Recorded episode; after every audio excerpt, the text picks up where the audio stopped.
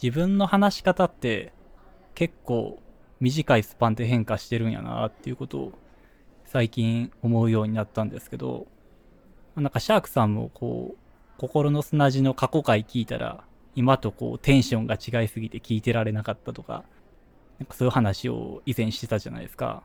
うん。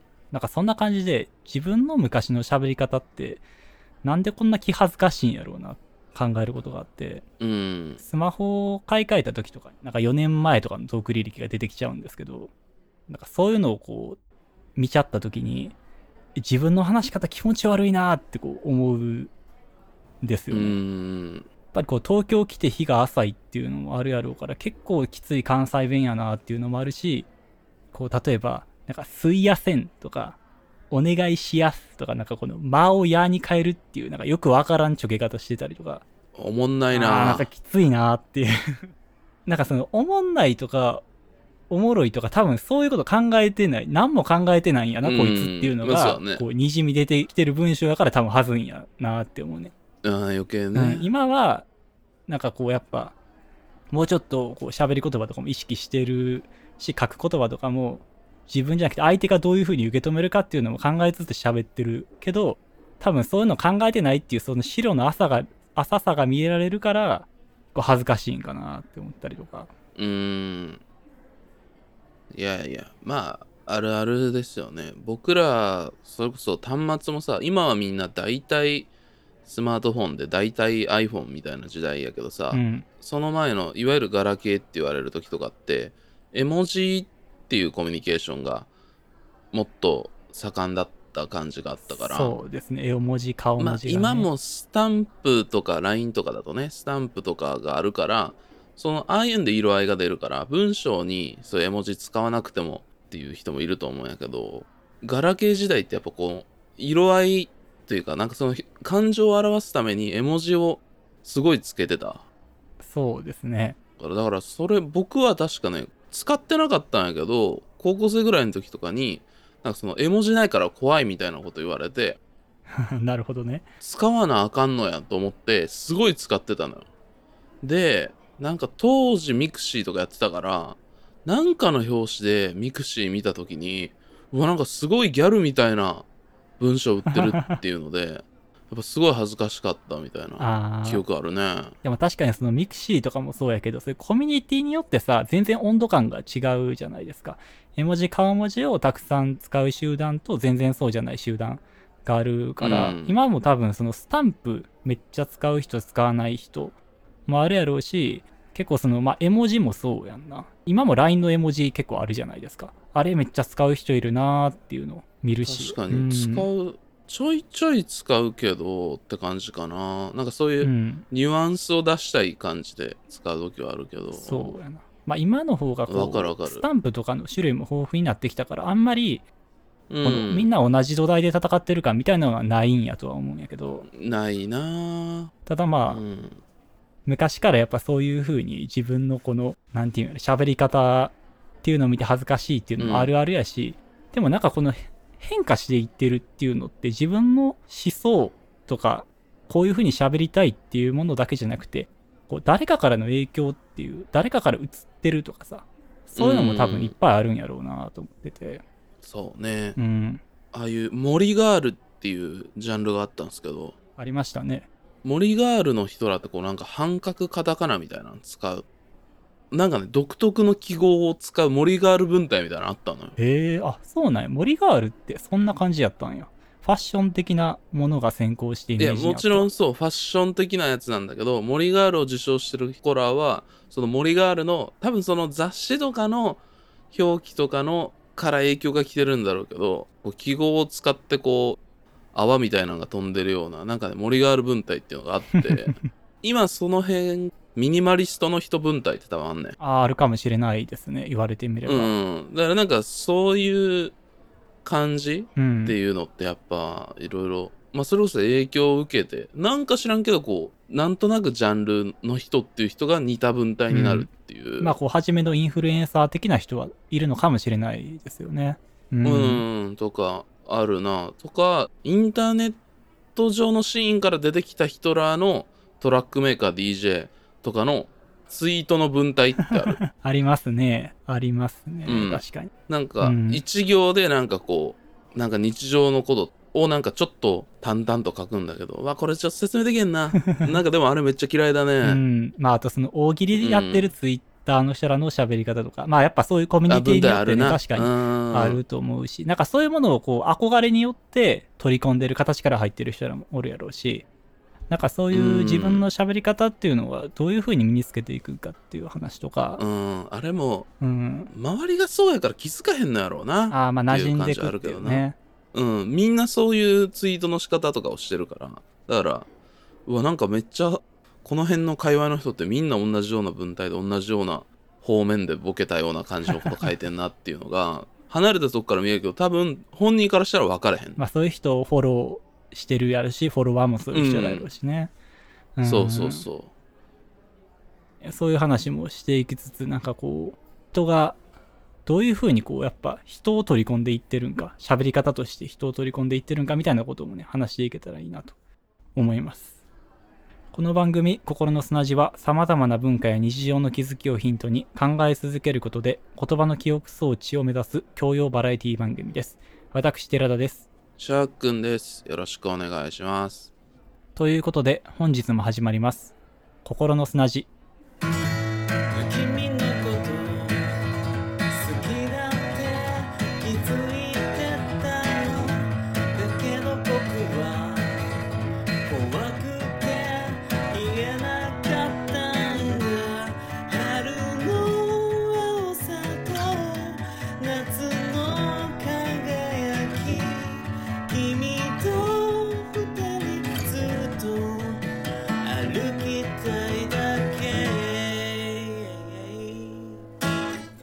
冒頭でこう喋り方が変化してるっていう話をしてシャークさんが言ってたみたいにそのコミュニティとかっていうのもあるとは思うんですけど、まあ、僕自身の中でこう明確にあこれはこの人からの影響でこういう喋り方になってるなっていうやつが一個あって僕が今ねメーカーの営業をやってるんですけれども4年前ぐらいにこう辞めたうちの会社を辞めた先輩がいてその先輩めちゃくちゃこう仕事ができる人でで、こう、電話の対応が、僕の中でこのめちゃくちゃ理想的な電話対応をやったんですよね。うん。感情がこう、表に出過ぎてないけど、愛想悪くも聞こえないみたいなさ、めちゃくちゃいいなーっていうふうに思ってて、で、別にその人をこう、技を盗もうとか一切思ったわけではないんやけど、僕も働いてて電話してる時に、あ、今あの先輩みたいな喋り方になってたなとか、いや、め今めっちゃあの先輩意識してたなみたいなことを後から気づいてなんかちょっと恥ずかしくなるみたいな、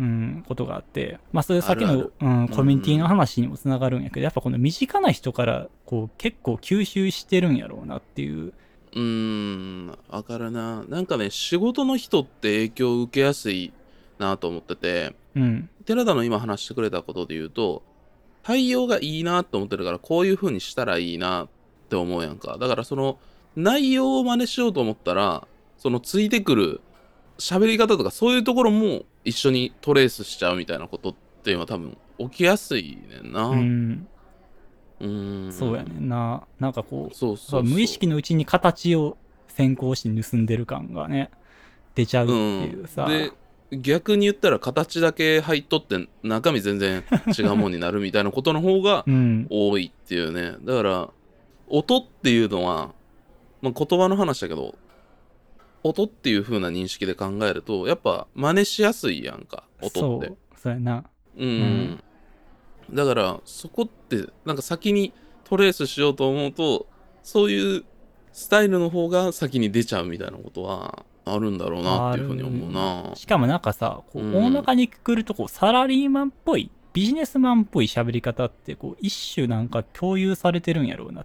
あるあるあるある。思うのが、こうサラリーマンのモノマネとかの時にさ、こう、なんか、あ、わっかりましたとかさ、なんかそういう、うん サラリーマンっぽい喋り方ってモノマネとしても通用するレベルになってるやん。うーんそうねだから、なんか無意識のうちに形からみんな入って、今みんな誰かが始めたサラリーマンっぽい喋り方になってるっていう。うーん誰が始めたんかわからへんけど。うーんうん。っていうのもあるし、まあ、結構その、会社とかで言うと、その会社に、こう、急に地方の人とか、結構なまってる人入ってくるとめっちゃ映るっていうのはうーん。あるかなと思いますね。まあこれは別に小学校とかでも全然あるか。転校生とかで来たら、なんかこう結構方言、イントネーションとかみんな、あれなんか映ってきてないみたいになるっていう。経験とかは結構大学の頃とかは結構あったな、それは。金沢、石川の方の子とかで、関西弁に近いけど、微妙に関西弁じゃないみたいな感じやん。あの辺の人らって。だから、そう。だからあまりにも多分大きく違いすぎると、映らへんねんけど、ちょっと近いからなんかどんどん映っていくみたいな。あるね、うんあるあるある。あったな。俺も軽音部の時に上の人らが、和歌山の人が2人いたの。うんうん。でもまあ中心にいるから100何人いるのに2人めっちゃ喋る人らがいるからうん。和歌山の人らってあの語尾に「やん」ってつけんねんな。あのできないっていうのをできやんとかしやんとか言うねんか。ああ、そうですね。それ、うんあ、そっか、それって和歌山弁なんや。それ大阪弁やと思ってたな。えっとね大阪もだから南大阪岸和田とかうん。あっちの方ぐらいから出てくんねん。なるほど、なるほど。そうか、南の方やねんな、近畿地方の。そうそうそう。でも大阪弁の中でもかなりその南の方南部の方の喋りだからうん。ちょっと違うねんな。でもやっぱそのそれでみんなやんやんやんやん言っててなんかめっちゃ影響受けてるなっていう。うんん。そうか、確かに2人おるとしかもな、会話がこう生まれてるしね、うんより移りそうやな、確かに。そうそうそう。とかそうとかあとやっぱフレーズね。まあでも特にね、僕らはあの大阪の大学やったっていうのもあると思うけど、芸人への憧れみたいな、大学生ってやっぱどうしても強いあから、るあるある。もうそれ嘘じゃないみたいなさ、大阪弁、コテコテの大阪弁を使う人がこう一定数出てくるんですよ。後天的な大阪弁というか。はいはいはうん。で、なんかそれ、こうどう言ったら伝わるかなと思った時に、一番こう的確な例えとして僕の中であるのが、あの、金属バット、漫才師のね、うん金属バットの大阪弁が、ギリギリやなって僕思うね、あの大阪弁が。まあ、嘘ではないけど、なんかこう、結構意識的な感じがする、い。わざとやってる感はあるな。シャーやんみたいなこと言ったりとかするじゃないですか。かなり崩したりとかしまあ、金属バットは漫才師やから、まあそういうう、ん。まあ漫才の文体っていうのもあるんよな。そうそうそうあっちの。あくまでそのうん漫才芸としての、まあその手法っていうのはね、ううん、あるんやと思うねんけど、ただまあそれをこう、真に受けるっていうか、それをそのまんまうん大学生がやった時に、いや、ちょっとや、それはやりすぎじゃないみたいなさっ、ていうのは、まあ、あ正直あるよよくあっな。うん。た。うん、あった。あの、松池っていう僕の同期の 宮崎から来たやつがいたんやけど、うん。は、その、宮崎だと、その民放のチャンネルが2つしかないそうなんや。から、うん。あんま見たことない、こっちの、いわゆる関西ローカル的な、昼からその吉本の芸人がロケとかやってるみたいなバリバリの関はい西のはいはい。もんとかを食らってもないし、まあその大阪の大学に来て濃い、まあそれこそ当時和歌山が流行ってたりもしたけど大阪のコミュニティみたいなさ、うん。まあそっから芸人になった人とかもいるしいわゆる吉本芸人的な関西弁の使い方コミュニケーションの仕方みたいなのを僕らはすごくしていてでそこに本人はすごい純粋な男だったんだけど松池は。影響をある程度やっぱ受けちゃって、だから松池はその先輩のことを兄さんって呼んでて。芸人やん、も間違ってるって。そのその関西弁間違ってそれ吉本の人らが言う,、やつやから先輩のことを何々兄さんって言ってでも兄さんはあれですやんとか言ってて いやそれは間違ってるよとう。関西弁の勉強材料がテレビの芸人やったから。芸人やったりそのそこに影響を受けてそのままやってる僕らであったりっていうのがあるからうん。先輩を敬う時の砕けた言い方っていうので何々兄さんって呼んでてうんそれはもう激痛やなと思ってて なるほどね。そうすごいピュアでそれをしかも面白いから言ってるとかじゃなくて多分彼なりに真面目にうん。その影響を受けて真面目に彼の生活の中に馴染んだ結果先輩のことを兄さんって呼んでたわけそれはやっぱすごい思うところがすごいあったね当時そうやな、確かに。ううんん。なんかでもまあ、ちょっと可愛らしさもあるよな、やっぱ。そうそうねそうだね そう。まあでもなんかその、コミュニティに入りたいとかもあるやろうし、そういう憧れ的なものってやっぱこう、取り込みとしては、基本的な動機としては結構あるんやろうなっていう、ね。やっぱある。うん。意識的に真似するっていうのもあるし、まあ無意識のうちに憧れてるもん、取り込むっていうのはあるんやろうなっていうふうに思ってて。でまあその中でその、まあもっとこう、もっとこう意識的に盗むっていうことも、多分その言葉以外とかやったら結構よく見るなっていうふうに思ってて、うん。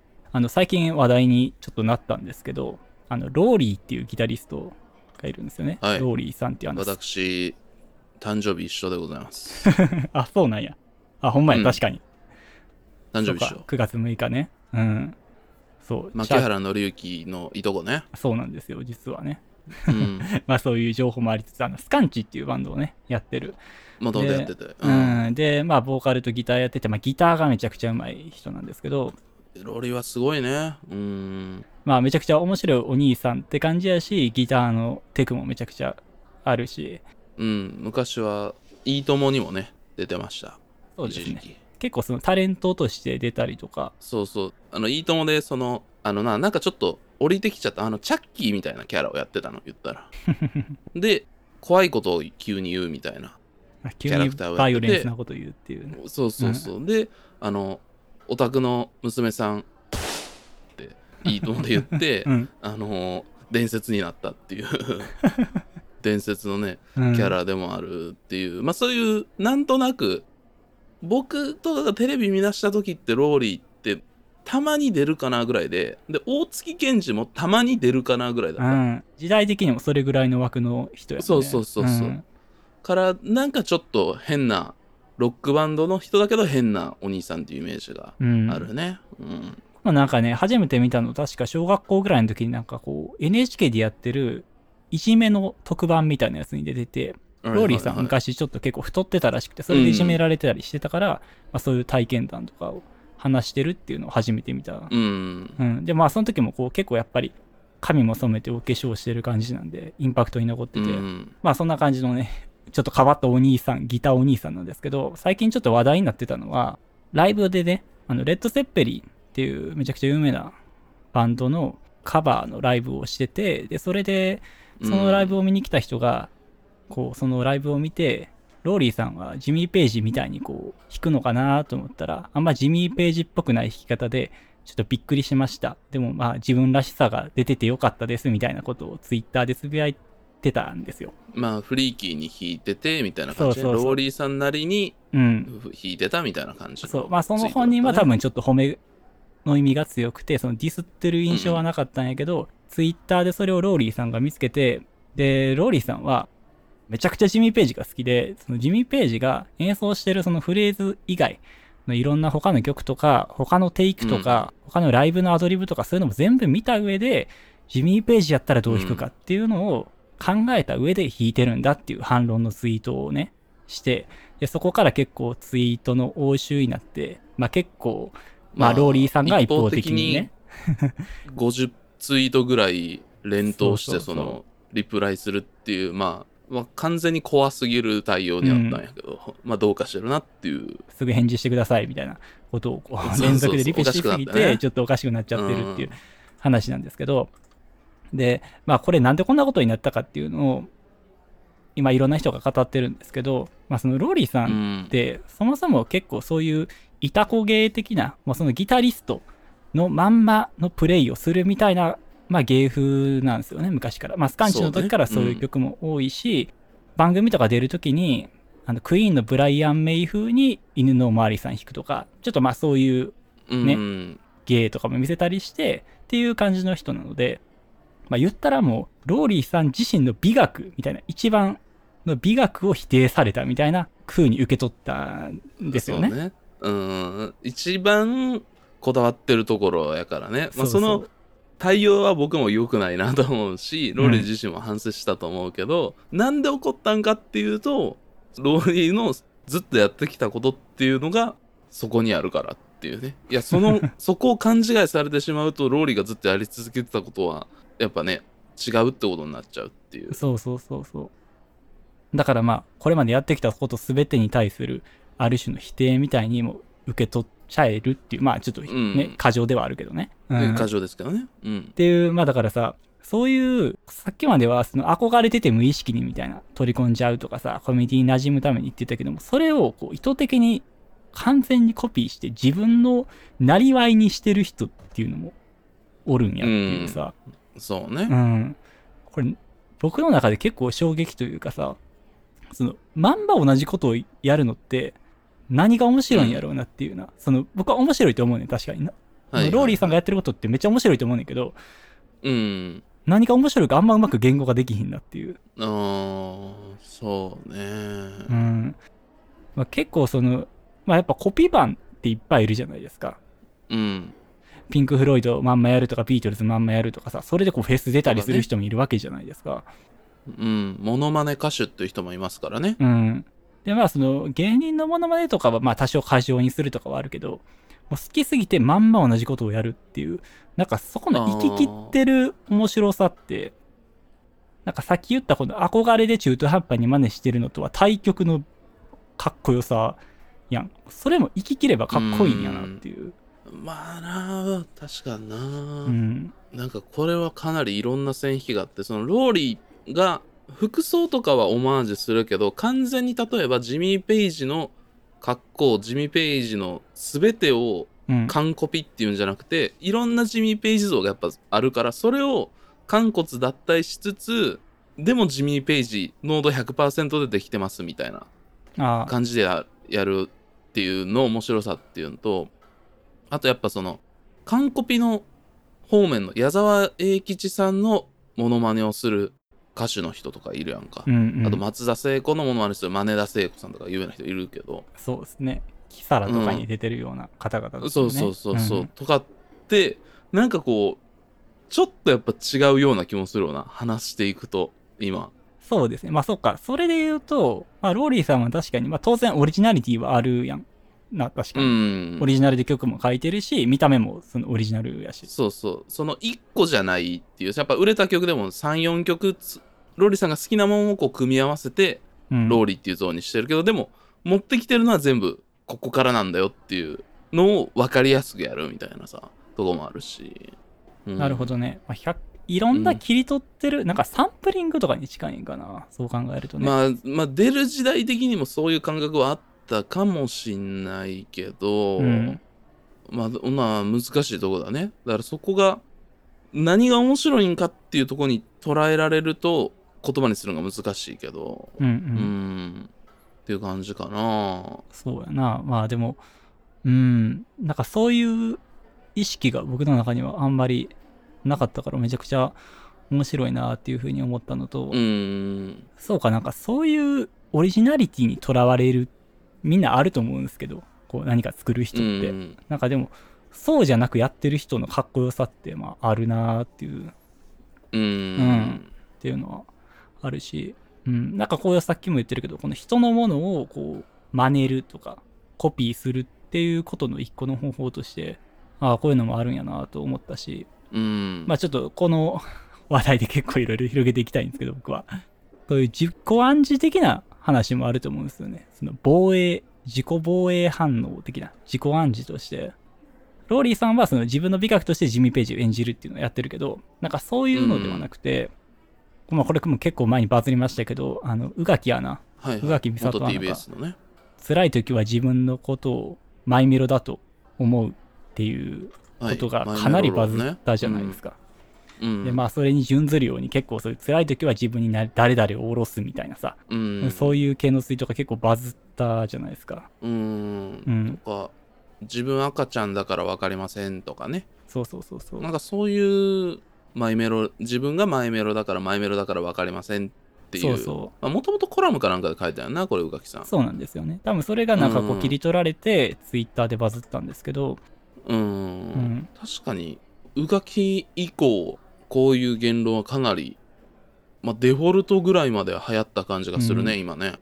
そうなんですよね。なんかそれやっぱこう、うん。自分を守るためとか そういうのとして自分の中に他人を下ろすみたいな感じのってあるなと思って、うん。人間ではないけどさそれ以降もあのゲットワイルド大金とかさ掃除の時にラブファントムを聞いたらこういらない何も捨ててしまおうってガシやから捨てれるとか、なんかそういう、うん。まあ僕は全部嘘やろと思ってるんですけど、うんゲットワイルド大金ってゲットワイルド聞きながら帰るみたいなやつだっけ？そうそう、何やったっけ？仕事終わりにゲットワイルド聞いて帰ると、うん。なんかすごくこう一仕事いい仕事を終えたみたいな爽やかな気分で帰れるっていうだけの話なんですけど。どね。シティハンターの気持ちになれるみたいな感じそうそうそうああそういうことね。うん、で別に宇垣さんは多分これできるんだと思うんですよ。このマイメロとかもね自分にマイメロ下ろせるんやと思うけど、まあ、これってこうバズりやすいからすごいこう急速に広まったけど、うん。万人ができるほど簡単なことじゃないと思うね。よほんほんほん。僕は絶対なんかこのそんな器用なことできひんしこの掃除の時にラブファントム聞いたからってめっちゃ掃除はかどるとかも多分全然ない、うん。だから寺田はディズニーやったらどのキャラが好き？ディズニーやったらディズニーやったら、ムーランのムーシューが好きですね。ムーシュね、うん。じゃあ寺田ムーシュじゃんなんでわかりません！みたいな。でけんってことやな。いやそうですね。いやそうじゃない？一回ムーシュ辛い時のムーシュやってみ？辛い時のムーシュー？俺にそんなこと言われたってわかんねえっつーの！うんそんな感じなんだけ？どいやわかんちょっとわかんない。CV 山寺ム宏一では。ーすみたいな。あムーシュちゃんねーまあそういう感じか。かっこいいって。ちょっとあんまりちょっと忘れてしまってるけど、まあ、要するに CV 山寺宏一なんで G2 系のキャラクターなんですけど、いやー、でもむ無理じゃない？い。だって現実的に何も解決しないからさ、ままあその、別に現実が解決するって話じゃなくて気が楽になるって話だと思うんやけど、ん僕はやっぱそんな器用なことできひんのよ。別にやれる人はやったらいいと思うけど、えっとねそんなにさ、バズるほど簡単なことじゃないと思ってまうのあーなんかね多分寺田さんはその外見の自分っていうんじゃなくてちゃんと寺田で社会に出てってるからだと思うよ。そあの これって宇垣さんも、多分マイメロだって、まあ、どこまで本気で思ってるかっていうと多分思ってないと思うしうん。やっぱこのこれってその曲アナ TBS でアナウンサーやられてた時にすごい大変だって辛かったからマイメロだから分かりませんみたいなって言うんだけどうん。結構多分人間ってその働く時の自分っていうのである種のペルソナみたいなのをつけて働いてくる時の自分っていうのをやってる人が多いのよ。ああ、まあ、それはよく言いますね。確かにね。うん、だからそこのところ自体がペルソナだからそこは例えばシャークだったらシャーク社会バージョンじゃなくてもうシャーク社会バージョンじゃなくてマイメロでいきましょうっていう話じゃねんか。だかもうそもそも外に出る自分っていうのが離れたとこにあるからだから寺田は多分ほんまに心の底からなりすましてなるっていう風に思うのは難しいんちゃうかっていうのは多分それはそうだと思うんだけど多分もともとみんな遠くの方に出してんのよ自分をそこのキャラクターをもっと可愛いもんにしちゃおうっていうとかそういう変なもんにしちゃおうっていう感じの話だと思うんだよね。うん。そうですね。いやそうそうそれ多分、まあシャークさん心の底から思わんでもいい。ー、うん、よく言うじゃないですか。それがマジでできないというか、うん。何向け、どこどこ向け自分みたいな人格がマジで一切ないので、だから、そうやな、それができる人は多分できるんやろうけど、そうやな。だからうん本気でムーシュに寺田の場合本気でムーシュにならんと無理っていうだからほんいや俺俺火吹けへん。もう極端なこと言うと、うん。俺火吹けへんしなみたいな感じのことになっちゃうってことやんな。まあまあそうやな。だってムーシュじゃないしな。あと、ムーシュに営業の仕事できひんしな、多分。うんそうそうそう。ってなっちゃうってことってやなんっちゃううんもう、うん。うん。そうやな。なそう。ん。なんかでも、僕の中では結構その、いや、器用なことはね、ものすごくいいことだと思うけど、なんかこう誰かを演じる？演じるとはちゃうんかもしれんけどね。演じるが近いと思う。うん、感覚ってなんか結構危険なんじゃないかなって思っちゃうのよ。なんかこううん。自分じっとその役の境界線がわからんくなっていきそうやなとも思うし、まあ疲れそうやしね。うん。だからみんなそこで悩んでんだよ。そこでしんどどくなってんだよ。うん多分。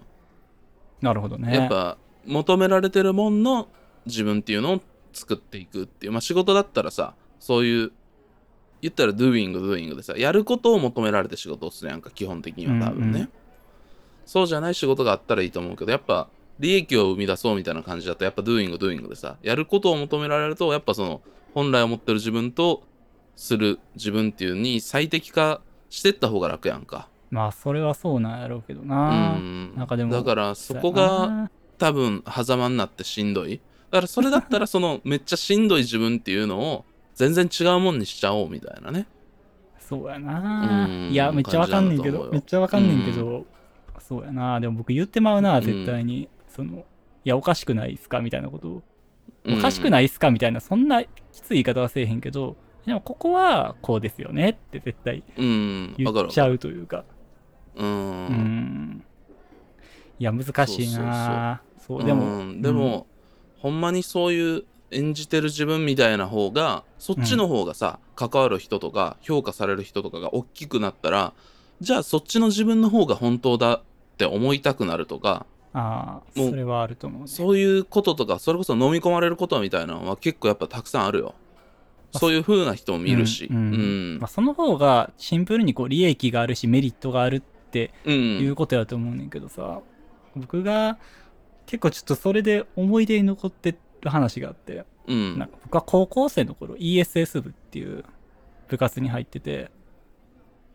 で、まあ、ESS 部って、まあ、 English Speaking Society っていうあの英語をこう話したり書いたりしてるどこの高校にもいるね、部活なんですけど。うん。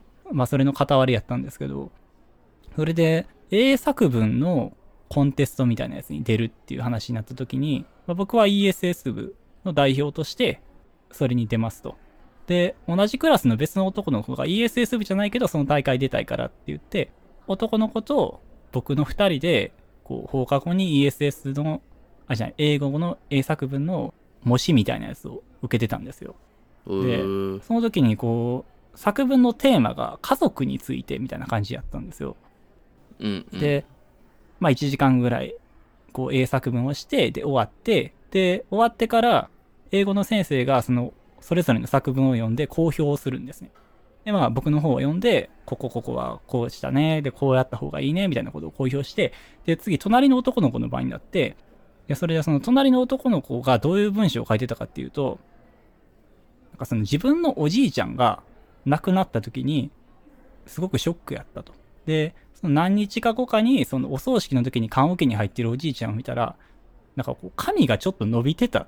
で、その髪がちょっと伸びてて、それが、いや、まだ生きてるやんみたいな感じで、なんか、まだ生きてるのにみたいなんで、こう、よりこう、ショックが大きくなって悲しかったみたいなエピソードをやったんですよ。うんで、その話聞いた時に僕ゾッとして、ね、なんでゾッとしたかっていうと、僕その話を同じ日に聞いてるんですよね。えーそのエピソードを午前中に政治経済、政経の先生が授業の初めにした話だったんですよ。自分の経験談として。えーだから隣の男の子は、あ、あの話使えるって思って、その話をまんまパクって英作文してて、で、隣に僕いるから、僕はその話知ってるってこともその男の子は知ってるからバレることも分かってるはずやのに、間違いないよねうんそう書いてて、で、別に僕があれって顔しても別にこう、そ知らぬ顔というか涼しい顔をしてて、なんか、それがめちゃくちゃ印象に残ってるというか、怖っうんうんちょっと怖いねうん、この人の話を盗むというか、まあそれがまあ誰かにこうなりすますとかなんか役に入るとはちょっとちゃうかもしれんけど、うん自分のメリットのためにそれをやり続けたら、ほんまにこういうこと悪びれずやっちゃうんやんって思って。うんうん。まあないるなそういうのはなそう。まあみんながみんなそうじゃないと思うけど、なんかそこが多分僕はね、うんコントロールできなくなっちゃうと思うのよ。もしやっちゃうと、うんうんうんうん手つけちゃうとね、その男の子と同じみたいな感じで。うんあの顔なしみたいな感じやな そうね。いやでも、ほんまにそういう感じですよ。自分自身がなくなりそう。で、しかも人のものを何のためらいもなく盗んじゃいそうな感じがしてて、うんでも確かに、この人の存在とか人の話って、著作権みたいなもんないから、できちゃうんよな。だってこの話もさ、もしかしたら誰かの話パクってるかもしれへんやんか。でもそれを確かめる術って、リスナーさんとかシャークさんにはないから、そうね。そう、これってめっちゃ怖い。いやわかるわかる。だしそのトークの技術力組み立て方話し方っていうのがうまかったらそのオリジナルより面白く喋れたりするからね。ああそうやな。うん、うん。確かにだからよ確く芸人さんとかがなんか揉めてたりするやん。そのいや俺の話パクったパクってないみたいなんとかでわちゃわちゃやってたりするけど、でもそういうのってやっぱ芸人ってやっぱその目の真っ黒なさやっぱハイエナみたいな人が多いからさやっぱ いやいや言い方が。やっちゃう、取っちゃってそれが本気で自分の話だと思っちゃうみたいなね、ああうん。なんかそういう話はでも確かに聞きますね芸人の無意話識にスッと入っちゃうみたいな、誰かが本で言ってたことなんだけど自分が聞いた話にしちゃうとか自分のもんだと思っちゃうみたいなことっていうのは結構やっぱあるしやっぱそういうキワキワのハイエナみたいな戦場だとやっぱそういうことは起きやすいっていうのは得てしてねやっぱ。いい食材があったらやっぱすごい盗んじゃう人は出てくるっていうことはなんかそういうキワキワまで行くとやっぱ起きやすいことなんだなっていうことも思えるしね、うんん。そうやなまあなんかその芸人とかやったらやっぱこのあるあるにもはやなっとるかもしれんけど。うん。うん。でもなんか僕らの日常でそういうことを、まあ、確かにやろうと思えばやってまえるんやなっていうことって普通にあるよね。だからなんかその人を取り込むっていうことまあその喋り方誰かの影響を受けるとか取り込むっていうこともそうやけどやっぱりその自分の中でここはなんかオリジナルやなっていう線をちゃんと意識しとかないとうん。うん。そこの境界がわからんくなるっていうのさがあね。うん。だからまあそれこそ著作権的な誰のものっていうことをちゃんとはっきりさせとくって感じやな。自分っていうよりはこ他人のこの人のもんだからっていうのを全部ちゃんとやっておくとなるほどなるほど。整理はできるみたいなところもあるよね。そうやな、ん。まあうん。ここの部分は誰々さんの影響とかそうそうそう。そういう自分の中での切り分けというかね、まあ、まあそのローリーさん難しいやまだそれこそ、やってるようなことでもあるし、オマージュなんかパロディなんかモノマネなんかぬ 盗みなんかっていうのはさその、うん。真似するのはなしだけど奪うならありだよってこうもラップで言っててさ。いやー確かに。こうの言ってるスタイルだって思ったらうん。ありっていうのってそのこうっていうラッパーはすごい US のラッパーとかのフロー歌い方の節みたいなのもそのままややっとやるのね。でも、うんうん。日本語の置き換え方とかこうのスタイル持ってる今までやってきたことと組み合わせてやってるからこうのスタイルに見える。こうのものだっていう風に言えるっていう感じになってるのよ。そうやな。だから、うん。な盗み方がうまいんやろうね。やっぱこの自分っていうものをちゃんと残しつつやってるってことだもんな。うん。うんそう。そのだからそういうパクリじゃなくて奪っちゃったらありなんだっていう考え。まあちょっとヒップホップ的なさちょっと乱暴な考え方ではあるんだけどうん。こうがそういう風に歌った時にああなるほどなって思ったな。真似するのはなしだけど奪うならありだよってガッと言った時に、うわおなるほどなと思って。そこがすごい僕も影響を受けたとことはあるかな。そうやな、うん。その盗むっていうことが多うん分本当にこう、下手な盗み方をするとそうね絶対良くない。ん盗み方が、そのリスペクトあるからいいってだけの問題でも僕ないと思ってて、リスペクトなくても盗み方上手い人やったら怒られへん。うん、っていうのはある。だから、本気で奪いに行って自分のもんにしちゃってっていうんだったら、いいんちゃうかという場合もあるしね。うんでも、本気で奪いに行っても、その奪い方が下手だったり、最終のアウトプットがちょっと、まあ、オリジナルの方がいいなっていう感じの方に寄っちゃうと、それなしでしょってなるしね。まあ、そこの境界線はわかんないんだけどね。うん。うん。なんかその辺って意外とその善悪とか本気か嘘かとかじゃなくて、シンプルななんかこの器用さというかうまさなんやろうなって。う思いーんますねと、まあ、んやっぱ場じゃない？場の評価っていうのもあると思うよ。みんなが納得するんだったら別に OK なわけやん。まあ確かにね。うーん。やっぱこの元ネタわからんくてもさ、あ、これなんか嘘やなとか、誰かパクってるっぽいなっていうのって。話とかしててもバレるような、正直。うん。それはやっぱわかるね。うん。なんかあ、これ、この人の話じゃなくて、なんか別の人の話パクって話してるなって思ったことも結構あるもん。あるあるあるうん生きて。てやっぱその、違うとこから来てるからさ、その人の今までしゃ、会話で言ったら今までその人がやってきたテンポ感じゃなくなるんだよね。そうですね。だからやっぱ、そうそう。まあ、その人の普段の喋り方とやっぱり違うものが表違っ示してたりとるからか。うんそうそうそう。うそそうそう。そこのパッケージやん大体それ言うんでエピソードトークとか多いやん。でやっぱパッケージだからさ、うんうん。俺なんか そんなパッケージで普段喋ってたっけ？みたいなさ。感じのそこだけ急に別のものを再生してるから。うん分かっちゃうんだよな。うん。そうやうな、ん。そう。だから、まあ、僕は下手くそなんで、あんまりそういう誰かをね、サンプリングしたり、表示させることっていうのはないけど、うんあんまりないつもりやけどね。でも、うん、やっぱそれは、やるなら器用にっていうのをちょっと肝に銘じていこうかなうんというふうに。本気で奪いに行ってやるしかないうんやるならねそうね。っていう、そういった回でした。はいというわけで、心の砂地は引き続きお便りをお待ちしております。